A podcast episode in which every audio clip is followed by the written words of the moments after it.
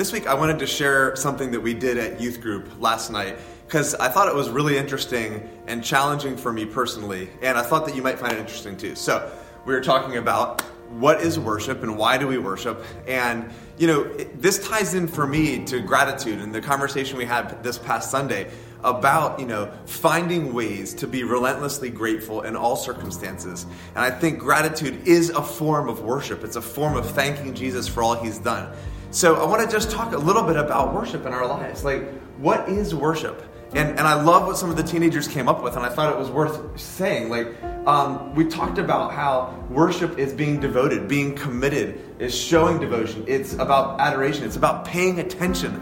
And we started to talk about okay, if we define worship as, you know, giving value, saying something's worthy, giving it our devotion, our attention, our affection, what things in life are we worshiping that maybe we shouldn't be worshiping? What things have we elevated above God?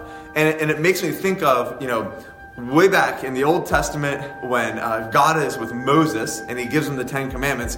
One of the one of the Ten Commandments is don't have any gods before me, right? And then when Jesus was on earth and he was asked, "What are the two greatest commandments?" He said, uh, listen, or they said, What is the greatest commandment? And he said, I'll give you two.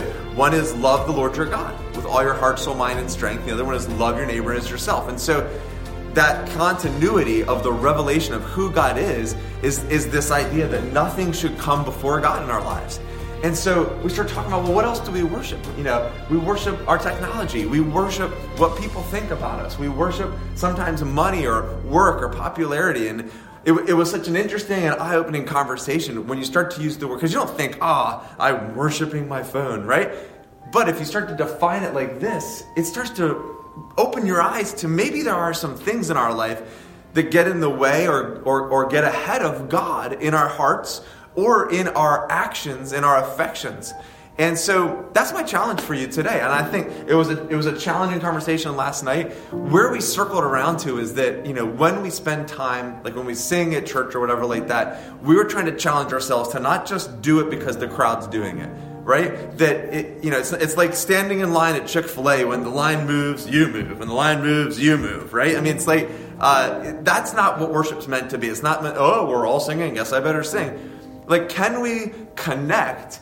To some of this stuff on Sunday or, or wherever we're worshiping, in our car, uh, walking in nature, on your prayer times alone, wherever you connect with God, and remind ourselves why we worship. And so that's some of the stuff that's down here. And, and, some of the stuff they talked about is it gives me peace, it makes me feel connected.